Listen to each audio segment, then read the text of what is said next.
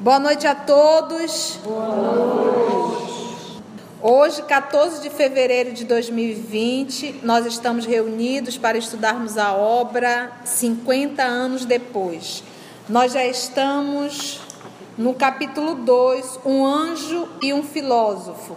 A nossa querida amiga Aramita irá eh, falar um pouquinho sobre esse início desse capítulo 2.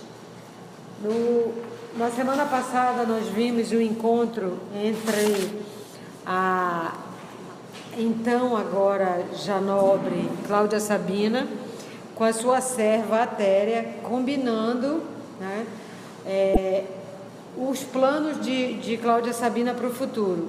Cláudia Sabina tem uma sede de vingança do Evil de Lúcio e da Alba Lucínia por conta do, da juventude onde ela foi preterida em, em função da outra. Então, estava nessa combinação, onde ela vai colocar a, a como serva na casa de Alba Lucínia, para ter informações e saber como é, executar a vingança. Então vamos lá, né? Estamos a família do senhor Elvídio, esposa e as duas filhas a caminho, né? Uhum. De Roma. Vamos lá.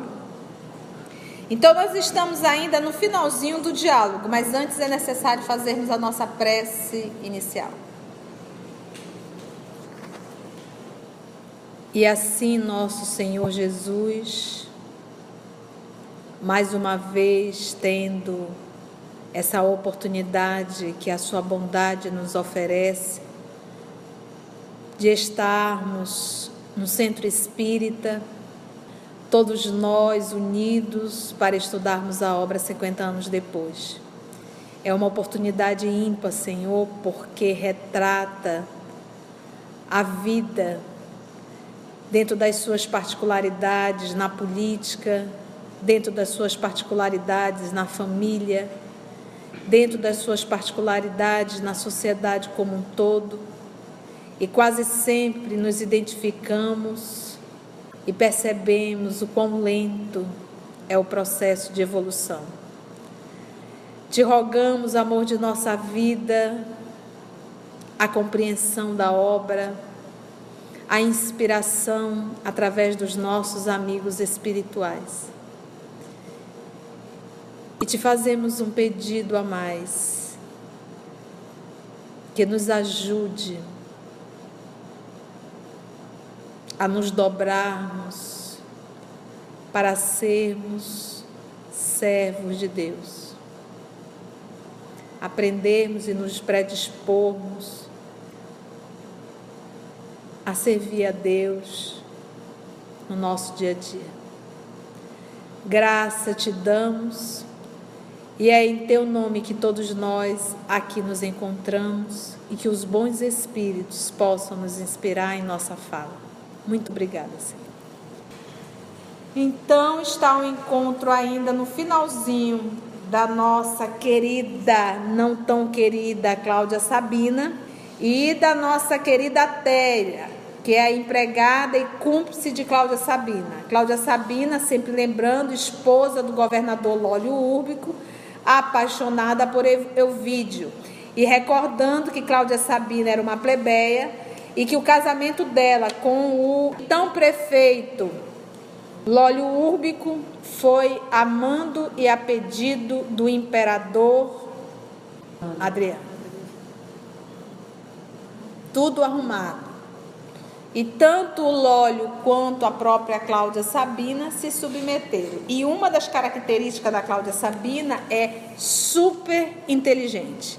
Inteligente a nível de, de construir ideias, manipular, articular. Então vou dizer que ela é uma pessoa que não é não seja inteligente, mas uma pessoa bastante articulada, com uma mente muito ágil, muito rápida para movimentar o que ela deseja.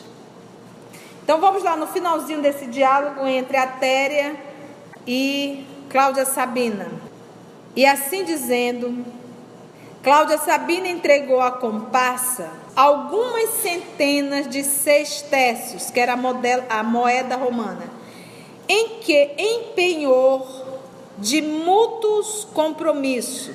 A Téria guardou o preço da primeira combinação avidamente, lançando um olhar ambicioso à bolsa e exclamando atenciosa: Podeis estar certa de que serei vigilante, humilde e discreta. Caiu a sombra da noite sobre os montes albanos, mas a emissária de Cláudia procurou Túlia Sevina, daí algumas horas para os fins conhecidos, porque Túlia Sevina era a pessoa responsável para a seleção dos funcionários exatamente que iria trabalhar na casa de Euvídio e, e Alba Lucínia. E a nossa querida, não tão querida Cláudia Sabina, já sabia como essa funcionária deveria fazer a entrevista. Então ela disse: vá e apresente-se com muita humildade. Se você assim se apresentar, a, a nossa querida Túlia. Túlia vai te contratar de imediato. Então você observa que a Cláudia Sabina, ela é uma pessoa que é típico mesmo, ela sabe estudar a personalidade do outro. Ela é perversa. Ela manipula o mundo. E para manipular, uma das características de quem manipula é conhecer muito bem a personalidade do outro. E ela sabe, soube fazer esse movimento. Então, para te conquistar a Túlia, basta você ser uma pessoa bem humilde. Assim a, a nossa querida Téria fez. Então caíam sombras da noite, ela foi logo sobre os montes albanos, mas a emissária de Cláudia procurou Túlia Sevina. Daí algumas horas para os fins conhecidos nossos. Ela queria ser o quê? Funcionária da Alba Lucinha. Funcionária. A esposa do tribuno Maximus Cunctator, que é o esposo da querida Túlia, Patrícia de coração bondoso e afável, e a querida Cláudia já identificou isso, recebeu aquela mulher do povo com generosidade e doçura. As solicitações insistentes de Atéria confundiam-na eu estou precisando muito desse trabalho, tenho passado tanta necessidade. Prometo que serei uma serva gentil. Isso, isso. Havia comentado o pedido de sua amiga Alba Lucínia num círculo reduzidíssimo de amizades mais íntimas. Entretanto, aquela serva desconhecida não lhe trazia recomendação alguma dos amigos com quem se entender a respeito. Atribuiu, porém, o fato à tagarelice de alguma escrava que houvesse conhecido o assunto, indiretamente, por meio de qualquer palestra despreocupada, porque ninguém sabia que ela iria fazer isso. Ela comentou ali com meio gato pingado, e de repente aquela pessoa se apresenta. A humildade e singeleza de Atéria parecem-lhe adoráveis. É a famosa bruxa da maçã vermelha só um pedacinho.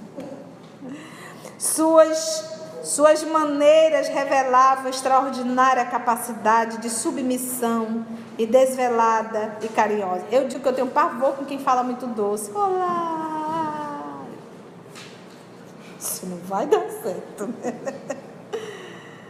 Túlia Sevina aceitou-a e, apiedada da sua situação, recolheu-a naquela mesma noite acomodando-a entre as suas servas. Ela ficou tão compadecida, ou seja, gente, a Téria é a artista. Não foi à toa que Cláudia Sabina identificou essa capacidade nessa criatura. Daí a dias, a porta de Órtia apresentava singular movimento. Luxuosas viaturas encaminhavam-se para o porto onde a galera dos nossos conhecidos já havia ancorado. Nas edificações da praia ensolarada, estalavam os ditos alegres e carinhosos. Uma grande quantidade de amigos e de representações sociais e políticas vinham receber o vídeo e Caios. num dilúvio de abraços carinhosos. Ou seja, foi uma festa, tá?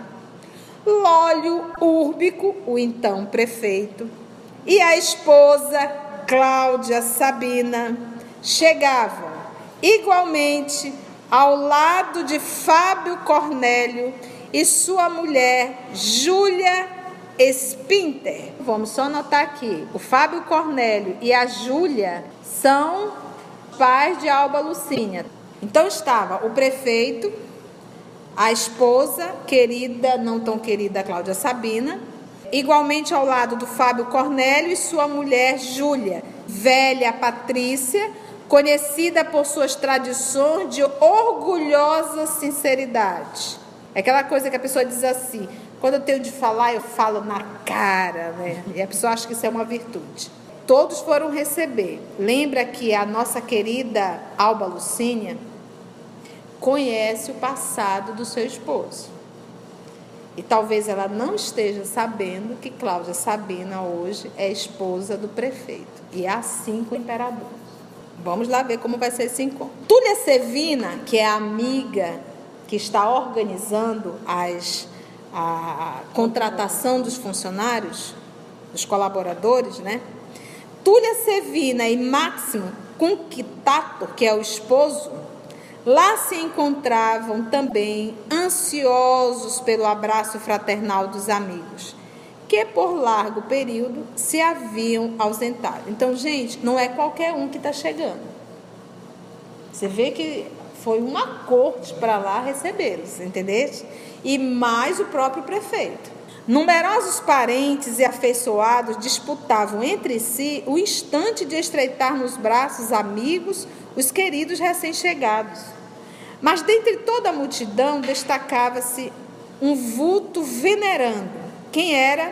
De Quinéio Lúcio, pai de Euvídio. Aureolado pelos cabelos brancos que as penosas experiências da vida haviam santificado.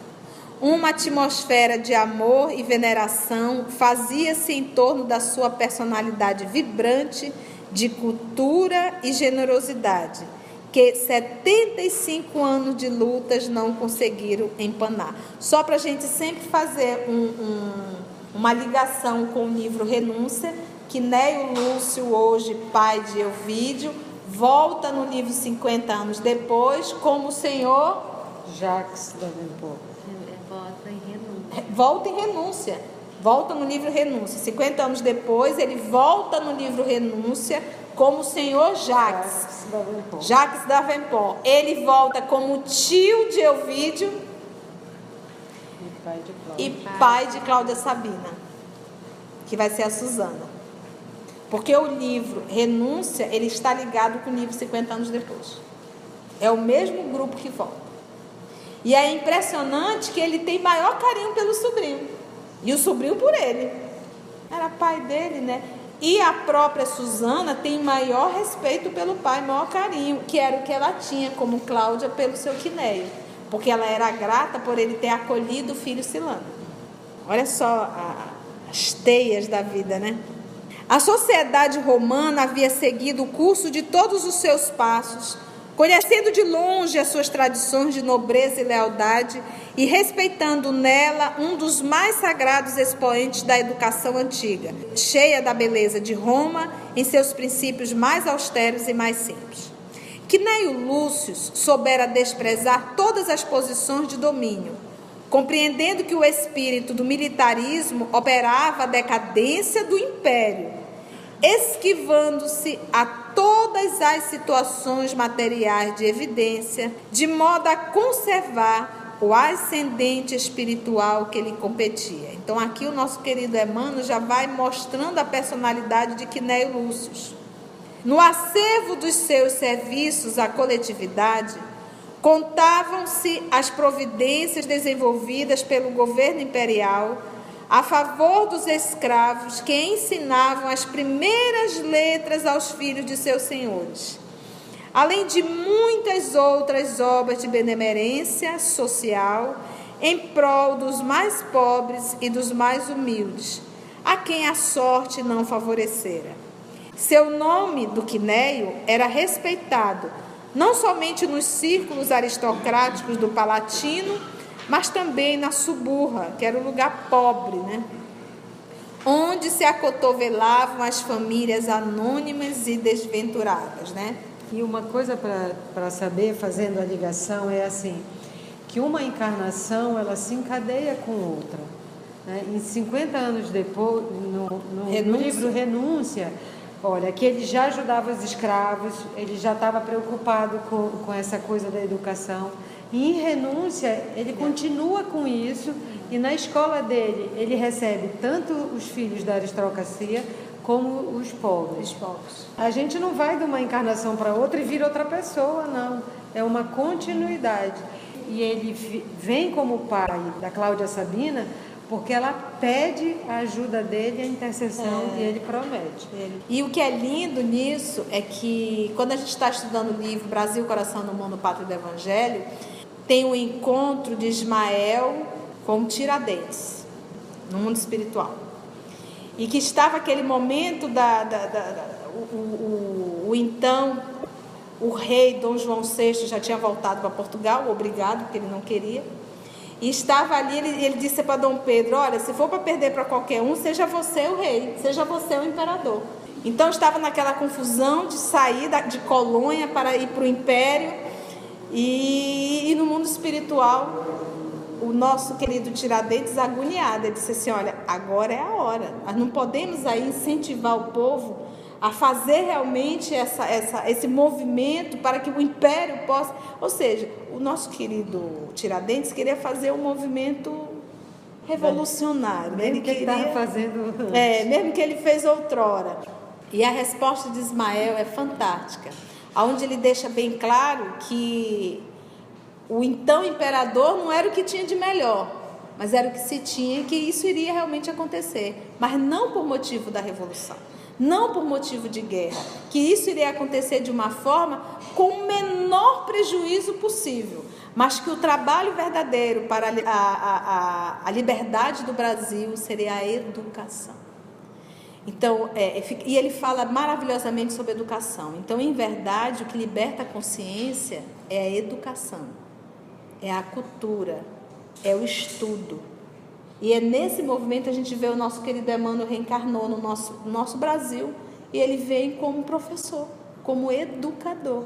Porque é, o que eles estão fazendo agora, a massa, que eles fazem isso, realmente estão fazendo aí há séculos, é educar. Seja utilizando a arte, seja utilizando a educação, seja utilizando a religião porque o que torna um humano melhor é a sua reforma íntima. E lembra que são duas asas: a asa da intelectualidade e a asa da moral. São as duas para que eu possa alçar voo. Então é necessário um desenvolvimento intelectual. E se esse desenvolvimento intelectual estiver acompanhado com a asa moral, vai ser um cientista nobre, vai ser um médico nobre, vai ser um professor nobre, vai ser um profissional nobre. Você vê essas almas aqui, os próprios Quinéio Lúcius, é, nessa, nesse cuidado de ensinar, mesmo para aqueles que não podem. E muito bem lembrado para mim, ele repete isso como o senhor Jacques. Então, gente, a Suburra é, é, era um bairro realmente pobre e quem vivia também lá eram as prostitutas. E ele se direcionava. Naquela manhã, o rosto do velho patrício deixava entrever a alegria, a serenidade que ele palpitava na alma. Estreitou os filhos longamente de encontro ao coração, chorando de alegria ao abraçá-los. Beijou as netas com paternal contentamento, mas quando as mais festivas saudações eram trocadas entre todos, no turbilhão de expressivas demonstrações de afeto e carinho, Quinéio Lúcius notou que Lólio Úrbico contemplava com insistência o perfil de sua nora, enquanto Cláudia Sabina, fingindo absoluto esquecimento do passado, concentrava sua atenção em Euvídio, já deu para sentir o clima. O Lólio, esposo de Cláudia, já está de olho e apaixonado por Alba Lucina. A nossa querida, não tão querida Cláudia, fingindo esquecer o passado, já está de olho duro no eu vídeo. Olha a confusão. Eu adoro a Cláudia, fingindo que. Fingindo que não lembrava de nada, que o passado estava. Mudou. Não muda. O homem casado, a mulher casada e o olhão lá em cima. E olha o que Neo Lúcio, só 75 anos. Eu digo, quando o povo de 70 anos fala, começa a desconfiar que é ou tá para ser. Ele diz aqui, olha, fingindo absoluto esquecimento do passado, concentrava sua atenção em eu vídeo, em secretos olhares que lhe diziam tudo a experiência do coração, cansado de bater entre os caprichosos desenganos do mundo. Experiência dele, né? Agora o fofo fazer o quê? Olhava com insistência. Notou que Lólio Úpico contemplava, ainda era aquela cara de Babando. Ei, barra, fecha a boca. terrível, né? Eu tenho um, um- um- um amigo muito querido e eu conheci ele e a esposa, eles se separaram. E, e às vezes eu estava conversando com ele, ele ia, conversava, né? Aí passava alguém bonito e fazia bem assim. ó. Aí eu olhava para ele aquilo e eu achei que de repente foi só uma. Daqui a pouco ele, de novo. Eu olhei assim para ele, assim, de bem assim. Menino, que coisa feia, tu parece um lobo babando. Olha o pai. Aí eu olhei assim e disse assim: O que que sua esposa falava disso? A porrada era feia. Eu digo, por isso? Aí eu conversando com ela, esse Conceição tinha ódio quando ele fazia isso. Não era por ciúme, era falta de respeito com a minha presença. A falta de respeito. Então ele está ali um lobo. E ele está preocupado com Cláudio? Pouco. Então é falta de respeito mesmo. Vamos ver aqui, vamos ver esse clima tenso. Nestório, por sua vez, desembarcado em Órtia, por satisfazer velho sonho, que era o quê? Gente, Nestório, senador Públio, está voltando à pátria amada, Roma. Nestório, por sua vez, desembarcado em Órtia, por satisfazer velho sonho, qual de conhecer a cidade célebre e poderosa, sentia estranhas comoções a lhe vibrarem no íntimo, como se estivesse a rever lugares amigos e queridos. Olha lá. Guardava a convicção de que o panorama, agora desdobrado aos seus olhos ansiosos, quanto tempo faz que ele ficou? Quanto tempo ele ficou no mundo espiritual? Sete anos. Então, gente, está muito recente. Eu digo que as minhas experiências na Europa não foram boas. Eu vou para a Europa, mas eu fico contando o tempo para voltar para o Brasil. Eu me lembro que a primeira vez que eu fui visitar minha irmã, quando eu saí do aeroporto, que eu pisei, que eu olhei para aquilo, foi me dando um negócio, uma coisa, uma tristeza, que se eu ficasse mais tempo eu entrava em depressão. Então isso fica claro que a experiência não foi boa. Nascer no Brasil para mim foi um sinônimo de liberdade muito grande. Voltar, quando eu volto, voltei para o Brasil. Eu me lembro que eu sobrevoei no Rio de Janeiro, que eu vi o Cristo Redentor, que eu olhei para aquilo, que eu vi aquele sol maravilhoso. Acho que deu de sair sambando. Bom estar no Brasil. Então, ele aqui não só sete anos, ele está com a Roma toda presente na cabeça dele. Guardava a convicção de que o panorama, agora desdobrado aos seus olhos ansiosos, lhe era familiar dos mais remotos tempos. Não podia precisar a cronologia de suas recordações, mas conservava a certeza de que, por processo misterioso, Roma estava inteira na tela de suas mais entranhadas reminiscências. Vocês nunca encontraram alguém que você olha assim e você diz, eu já te conheço? Ou então você vai a um lugar e você diz, eu já estive aqui. Ou você sente uma, vive uma situação, uma coisa que você diz assim, às vezes te dá até um mal-estar. Tu diz, eu já vivi isso. Porque aciona o nosso inconsciente. Porque o nosso passado, ele só está guardado, mas não esquecido. Qualquer situação, por exemplo, vamos dizer que a, a aramita ela usa sempre um perfume, sempre um perfume. E de repente passei muitos anos sem ver aramita, né? e de repente me chega uma outra pessoa com o perfume da Aramita. Quando eu sinto, porque era particular, era cheiro dela. Quando eu sinto aquele cheiro, eu vou acionar quem? Aramita. Então, em verdade, um perfume, às vezes uma palavra, às vezes uma imagem, aciona em nós lembranças. Então, eu não vou lembrar, mas eu vou sentir a emoção. Porque eu posso esquecer do vivido, mas a gente nunca esquece da emoção sentida. Então eu posso sentir uma sensação de alegria muito grande, como eu posso sentir uma tristeza muito grande.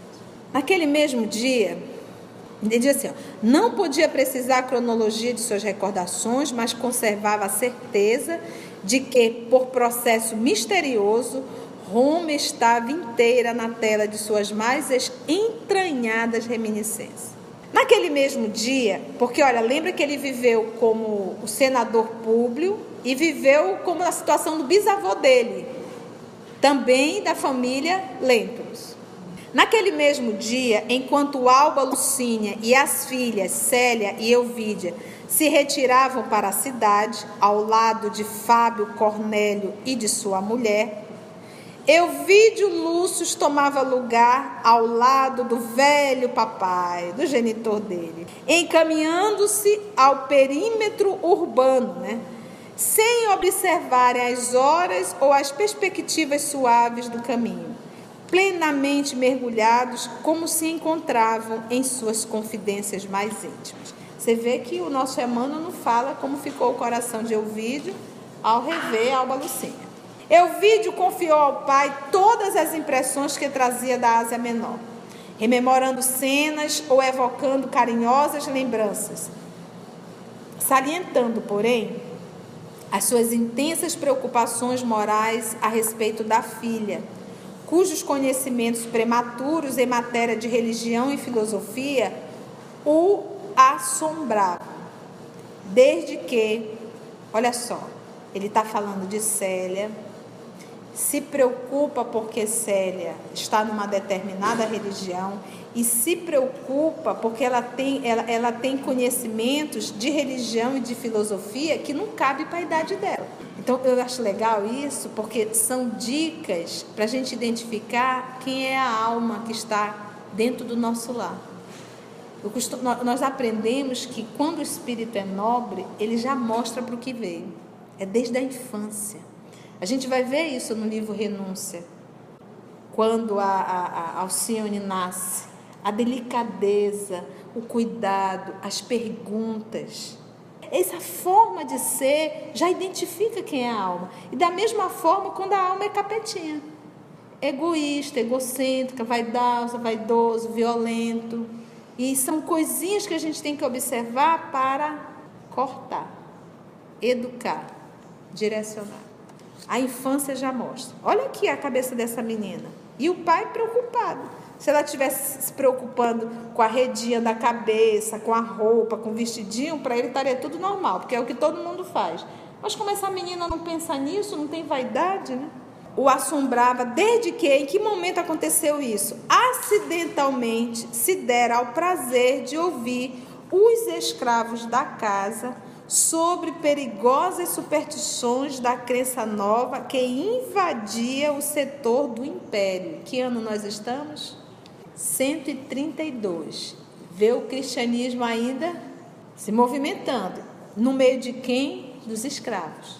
Sobre perigosa superstição da crença nova que invadia os setores do império, em todas as direções esclareceu, você vê só, gente, olha só, superstições da crença nova que invadiu os setores do império em todas as direções, cristianismo a todo vapor.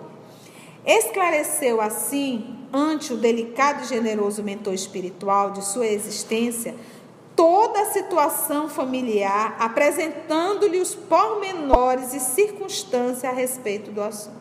O velho Quinéio Lúcio depois de ouvi-lo atentamente, prometeu-lhe auxílio moral no que se referia à questão a cuja solução o seu experimentado tirocínio, né, experiência, tirocínio educativo é a experiência educativa, prestaria o mais proveitoso concurso. E eu acho bonito que o nosso querido Emmanuel coloca assim, ó, o velho Quinéio Lúcio, depois de ouvi-lo atentamente. A gente que faz diálogo e a gente tem que aprender, eu acho legal isso, a ouvir. Diálogo com o mundo espiritual, ouvir. E num relacionamento cotidiano, ouvir. Então, se alguém fala com você, não rebate, escuta. Escuta. Quando você perceber que a pessoa esvaziou, aí é hora de você falar. Mas Conceição tem gente que não esvazia. É, tem gente que não esvazia. Em que momento você tem a certeza que você pode interferir? Quando a pessoa passa a repetir constantemente. Ela volta, repete, volta, repete. Opa, o disco furou. É hora de aí você fazer uma, uma intervenção realmente. Em poucos dias, instalavam-se os nossos amigos na sua magnífica residência do Palatino. Olha, magnífica residência, lá no Palatino iniciando um novo ciclo de vida na cidade. Euvídio Lúcio estava satisfeito com a sua nova posição, salientando-se que, como substituto imediato do sogro nas funções de censor, o censor era o magistrado romano que estava ali na administração da população, ele zelava também pelos bons costumes.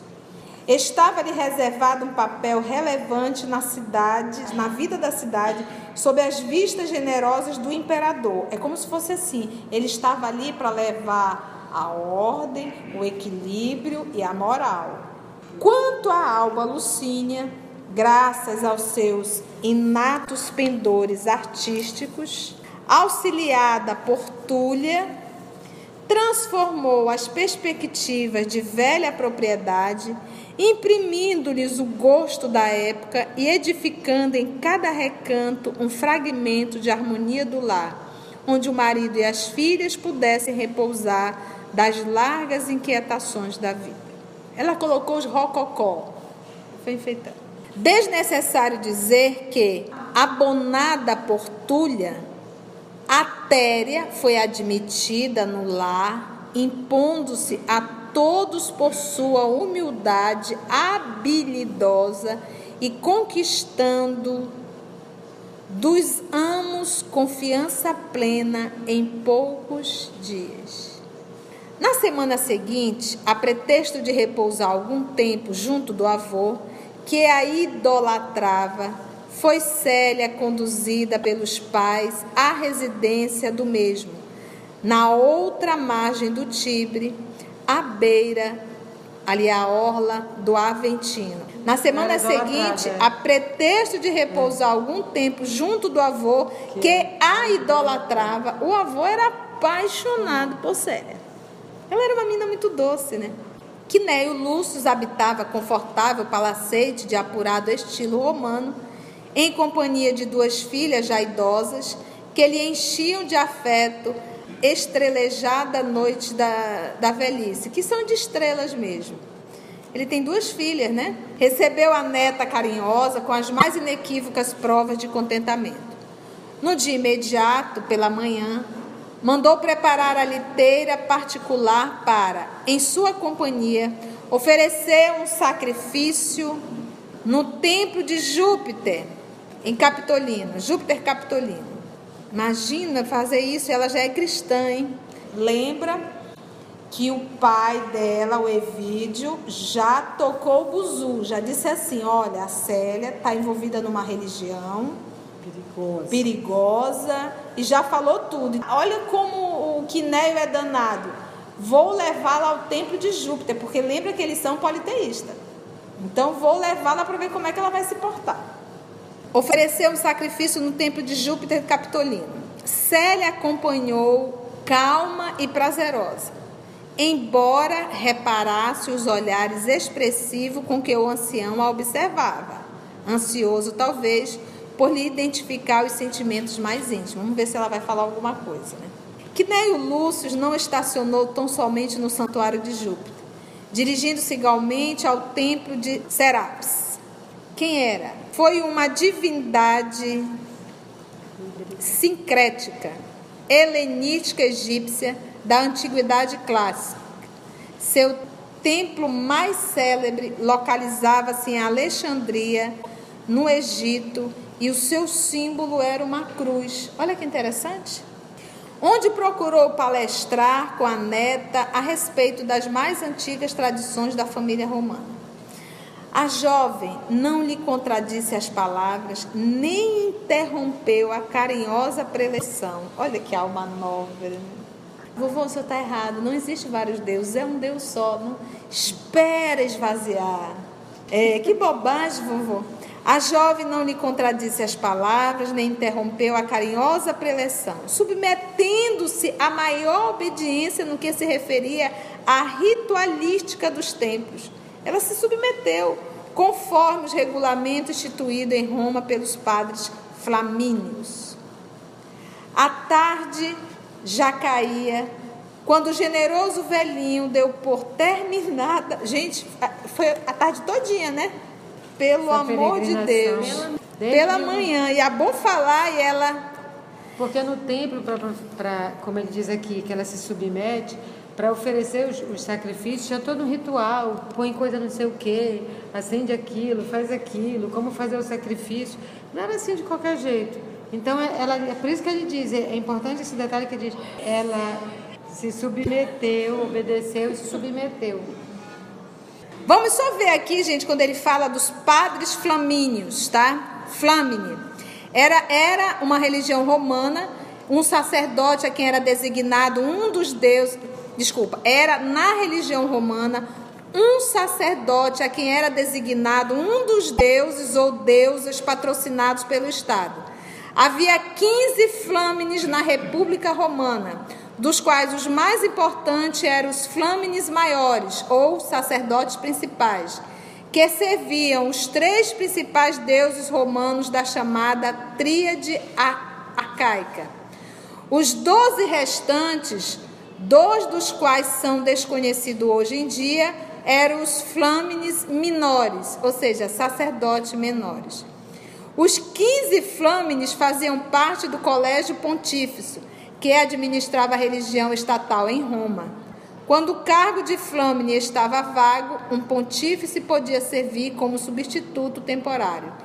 Embora se saiba que apenas o pontífice máximo, o pontífice máximo ou sumo pontífice tinha substituído o flâmine Gente, que coisa, né? Tinha roupa, tradição. Por isso é que ele diz aqui, ó submetendo-se à maior obediência no que se referia à ritualística dos templos, conforme os regulamentos instituídos em Roma pelos padres flamínios.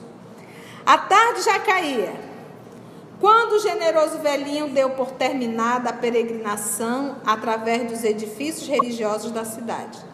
O sol escondia-se no poente, mas Quinéio Lúcio desejava conhecer toda a intensidade dos novos pensamentos da neta conduzindo-a para esse fim ao altar doméstico, onde se alinhavam as soberbas imagens de marfim dos deuses familiares. Então a gente vê duas almas nobres que sabem conversar. Né? Ele poderia chegar e dizer: Minha filha, vem cá, sente aqui, vou conversar sério com você. Seu pai ontem conversou comigo, disse que você está envolvido numa religião duvidosa. Levou ela para fazer um movimento religioso ele está mostrando toda a cultura para ver como é que ela iria se portar. E para surpresa dele, ela está se portando muito bem. Suportando muito bem. Suportando muito bem. O dia todinho. Um templo, outro templo, ainda vai para o altar doméstico. Ah, chega. Exatamente. Ela ali na maior paciência. Célia, minha querida. Disse ele, por fim, descansando no largo divã à frente dos ídolos. Porque ele tem 75 anos. Pois é. Levei-te hoje aos templos de Júpiter e de Serapis, onde ofereci sacrifícios em favor da nossa felicidade. Mas que a nossa aventura, porém, cara filha, eu desejo a tua própria. Notei que acompanhavas os meus gestos e, todavia, não demonstravas devoção sincera e ardente. Acaso trouxeste da província alguma ideia nova, contrária às nossas crenças? Você está vendo? Ele não vai direto ao assunto, né? Ele vai. Ouviu a palavra do venerando avô com a alma perdida em profundas cismas, preocupações, compreendeu de relance a situação e, afeitas as rigorosas tradições da família, adivinhou que seu pai solicitara tal providência no intuito de reformar-lhe os pensamentos, bem como as convicções mais íntimas. Ela já sabia, né? Vamos ver. Rodou, se o papai, papai viajou. já Querido avô, respondeu de olhos úmidos, nos quais transparecia sublimada inocência. Parecia, né? eu sempre vos amei de toda a minha alma, e vós me ensinastes a dizer toda a verdade em quaisquer circunstâncias. Sim, Exclamou Quinéio Lúcio admirado, adivinhando as emoções da adorada criança.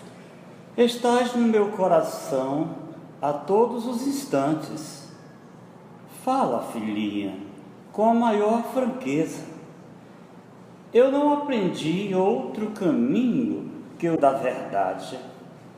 Junto às nossas tradições e aos nossos deuses. De antemão, devo esclarecer-vos que foi certamente meu pai quem vos solicitou a reforma de meus atuais sentimentos religiosos. Venerável ancião fez um gesto de espanto em face daquela observação inesperada. Sim, Continuou a jovem.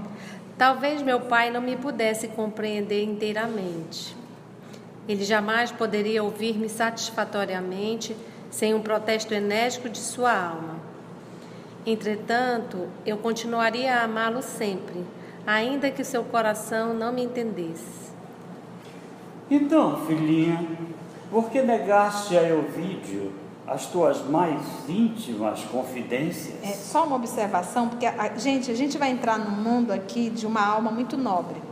Dá aqui um- umas particularidades, ele diz assim, olha, ela tem consciência do pai. Ele jamais poderia ouvir-me satisfatoriamente, sem um protesto enérgico de sua alma.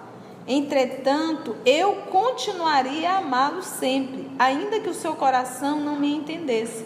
Então, o jovem, ele é muito assim, se o pai ou a mãe não atende, eu te odeio. Eu te odeio, eu te odeio. Eu quero ir embora, eu vou para casa da vovó, eu vou sair de casa. Aí começa. Tu é a pior mãe do mundo. Então já mostra de onde veio o capetinha. Ela, ela retrata uma, uma amorosidade tão grande para com esse pai, um entendimento, que ela mesmo que ele não me atenda, mesmo que ele não me compreenda, mesmo que ele não satisfaça a minha vontade, eu nunca deixarei de amá-lo. Olha que alma nobre. Nós mesmo, adulto, eu amo a Mita, mas se a Mita não fizer o que me compete, o que eu quero, eu odeio a Mita. Então a gente observa que é aquele movimento ainda meio que de troca. Não é amor. Enquanto tu me serve, eu estou contigo, mas também tu me serve e acabou. E ela, na condição de filha para com o pai, ela tem essa maturidade, né? Não, vou, estou com o papai e não abro, né?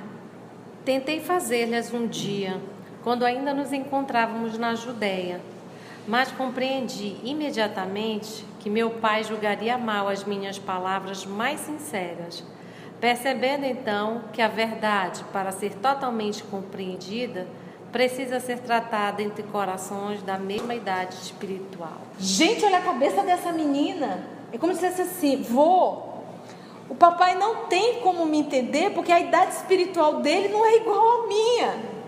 E eu já tentei, mas ele não compreende. Ele não compreende. E ela diz assim: olha, tentei fazer, fa, fazer-lhes um dia, fazer esse As diálogo. confidências. As confidências. Quando ainda nos encontrarmos lá na Judéia. Mas eu compreendi, pai, imediatamente, que meu pai julgaria mal as minhas palavras mais sinceras. Percebi o quê? Percebendo então, ah, isso aqui é show. E serve de, de lição para todos nós. Que a verdade, ele não tá, essa verdade que ela está falando aqui não é a verdade horizontal, ela está falando de uma verdade vertical. É a verdade aquela lá que o nosso Senhor diz assim: ó, Eu sou o caminho, a verdade e a vida. É dessa verdade que ele está tá falando. Ela diz assim: ó, Percebendo então que a verdade, para ser totalmente compreendida, precisa ser tratada en- entre corações da mesma idade espiritual. Papai é criança. Mas, filha, onde colocas agora os laços sagrados da família? No amor e no respeito com que sempre os cultivei. Entretanto, avôzinho, no campo das ideias, os elos do sangue nem sempre significam amor, harmonia de opinião entre aqueles que o céu uniu no instituto familiar. Venerando e estimando a meu pai, no meu afeto filial e no meu respeito às tradições do seu nome, exposei ideias que ao seu espírito não é possível aderir por enquanto. Olha, gente, aqui ela está falando da família espiritual e a família consanguínea. Ele pergunta: onde colocas agora os laços sagrados da família? Onde eu coloco? No amor e no respeito. Amor e respeito. Quem ama, respeita. No amor e no respeito com que sempre os cultivei. Entretanto, aí ela, avôzinho, né? No campo das ideias, eu, eu, a minha família eu trato com amor e trato com respeito. Mas no campo das ideias, os elos de sangue, que é o consanguíneo, nem sempre significam harmonia. Harmonia quer dizer o quê? Nós não estamos no mesmo grau de evolução. Harmonia de opinião entre aqueles que o céu uniu no instituto familiar. Venerando e estimando a meu pai, venerando e estimando meu pai, no meu afeto de filha e no respeito às tradições do seu nome, exposei ideias ao seu espírito que não é possível aderir por enquanto, por enquanto adianta, papai não vai entender o cristianismo. Se até nós não entendemos, nós estamos no cristianismo, mas a gente não vive o cristianismo. Porque o sinônimo de cristianismo é sacrifício.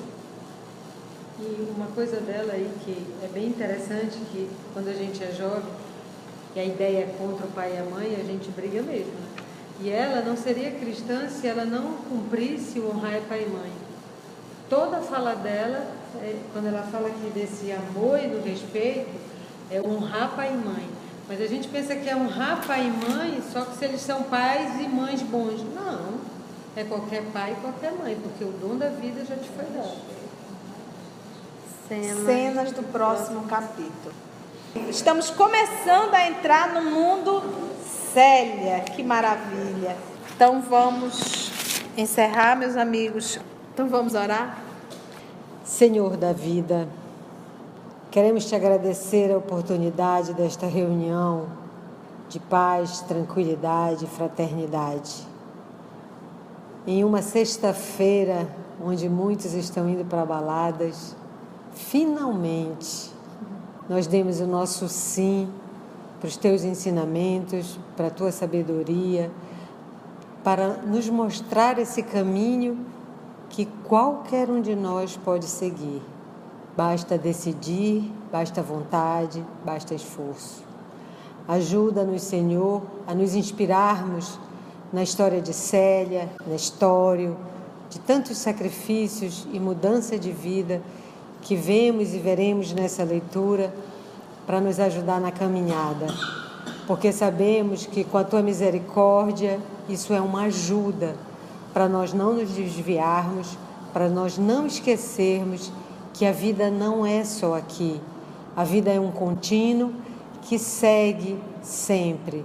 Ajuda-nos a não esquecermos de Ti, porque já sabemos que Tu estás conosco hoje e sempre, que assim seja.